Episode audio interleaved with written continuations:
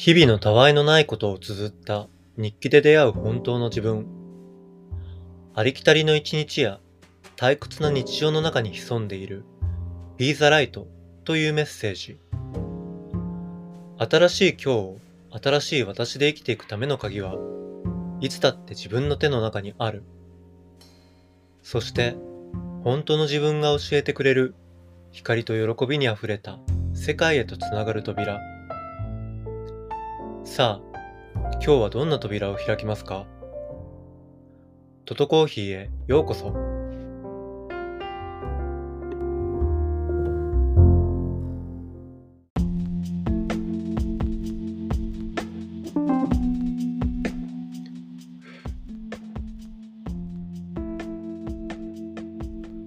皆さん、お久しぶりです。トトです。トトコーヒー、えー第2シーズン、えー始まりました。えーっと、これからも皆さんどうぞよろしくお願いします。今回は初めて、えー聞いてくださる方もいらっしゃると思うので、えっと、僕の自己紹介をちょっとだけ、えーさせてください。名前は、えートトです。この名前は僕の、えー家族である3人のおちびさんたちとパートナーに、えー普段呼んでもらっている名前です。響きがいいので、あの僕自身 SNS やポッドキャスト上で、えーこの名前を使わさせてもらってます。えーっと、ちなみに本名は、えー土村徹です。と現在、えー47歳。アラフィフですね。もう、あの、おじおじさんですね、本当に。このポッドキャストなんですけど、えー自分自身とのおしゃべりをテーマにしてお送りしています。と時代があの物から、えーことへ、えー変わっているのはあのいろんなところであの物からことへっていうことはよく、えー耳にしたり、えー目で見たりしてるんですけど、えっと、そのことが、えっと、今、人に、えー変わっていってるんですけど、あの、まあ、人とのコミュニケーションに価値を置くようになった今の時代なんですけど、じゃあ、一体誰と、えーコミュニケーションを取るかって言ったら、あの、まずは自分自身じゃないのかなっって思うんですよね。で、現実で、えー仕事をしたり、勉強したり、ご飯食べたり、遊んだりしている。外側の自分と、えー一方で心の中でいろんなことを考えたり、日々の出来事に対していろんな感情を表現している内側の自分っていうのが存在すると思うんですけど、この二人の自分がおしゃべりする時間を持って、えー自分自身への理解が深まっていけばもっと、えー自分を大切にできるしもっとあのこの人生っていうのが生きやすくなるんじゃないかなってあの思っています。自分という存在が、えー自分にとって最良の財産になれば自分への投資もどんどんできるようになるしそれによって自分自身があの高められて成長もしていきますよね。でそうすることで、えーその今まで抱えていた悩みとか不安っていうのがあの少しでも消えていけばその分一日一日をしっかり生きることができる。まあ、人は人それぞれの悩みがあってあのそれをなんて言うんでしょうね答えが出ないままずっと抱えて生きている人も多いと思うんですけどあのそれだと本当にせっかく与えてもらった新しい今日思いっきり生きることができなくなってしまいますよね。なんかそれってすごくもったいないなって思います自分自身と仲良くなる方法ってあの僕はあのどこでどこに行っても教えてもらったことはないんですけどあの教えてもらったことって皆さんありますか？あの僕自身は本当に自分自身の生きるとか人生っていうのがなんかまるで大きな海に放り出されて漂流しているような感じでいつも不安だらけだったんですね。でもあの僕らの人生ってあの不安とか苦しみを味わうために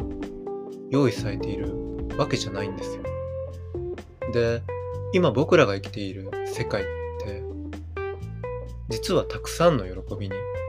溢れています。で、その喜びを、えー、探すために僕たちってているんじゃないかなって、あの、なんかね、そう思うようになりました。自分自身とのおしゃべりをしていくと、あの、どっからかわかんないんですけど、瞬く星であれっていうメッセージが、あの、届くようになって、で、それがどういった意味であるか、僕はまだ分かってないんですけど、あの、僕たち人間が、あの、いつも空に輝くお日様に照らされて輝いて生きているようにあの僕たち自身にも誰かとか何かを照らす光を持ってるんじゃないかなってあの思っています。今あの手探りな状態であのこういったあの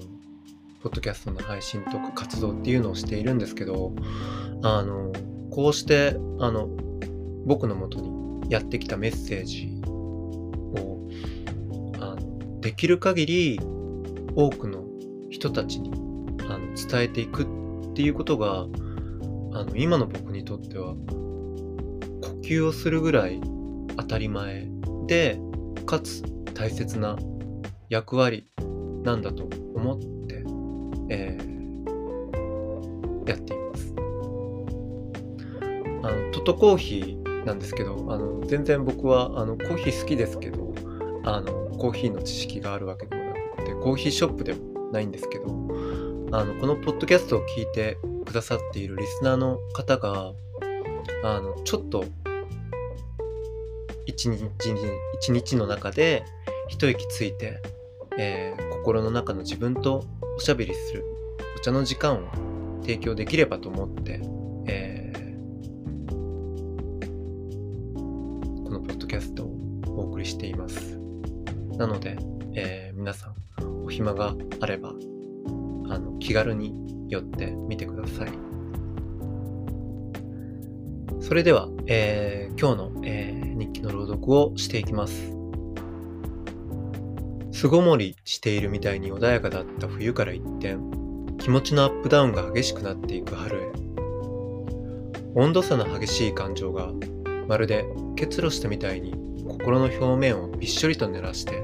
腐食していくすると心の回路がショートして抑えていた感情がどっと吹き出てくる怒り狂ったり悲しみに溺れたり滞留していた感情と向き合う羽目になる毎年恒例なので今年こそ自分の心の外側と内側の温度差をなくして穏やかに春を迎えてみようと努めてみるけど、なかなかうまくいかない。春って修羅場だ。朝、スーパーへ買い物に行くと、青果コーナーにミモザを見つけた。そして、ミモザの黄色くて小さい花のように、いつもニコニコしていた人を思い出した。今は遠く遠く離れてしまって物理的に会うことができなくなってしまった彼。しかし彼と私の間に生まれた風景の中にある色や形を手がかりにして今でもこうして彼を近くに感じることができる。月に一度のペースで母と会っている。何年か前の春に些細なことで口論になってあなたなんて家族でも何でもないと怒鳴ってしまったことがあった。母の過剰なまでの愛を受け止められないことにひどく罪悪感を感じてしまう自分がいる。その罪悪感から逃げたいがために生きてきた時期すらある。とても近くにいたのにいつも遠く離れた存在だった母。大きな公園を散策した後喫茶店に入って今までに見た一番綺麗な空について話をする。海辺の道路をドライブしていたら雲の切れ間から太陽の光が何本も海へ差し込んでいてとても綺麗だったの。30年以上前に見た空のことを一生懸命に説明する母に耳を傾けた。その光を天使のはしごって呼ぶんだよ。と言うとそうそうと言いながら嬉しそうな顔を見せた。店を出て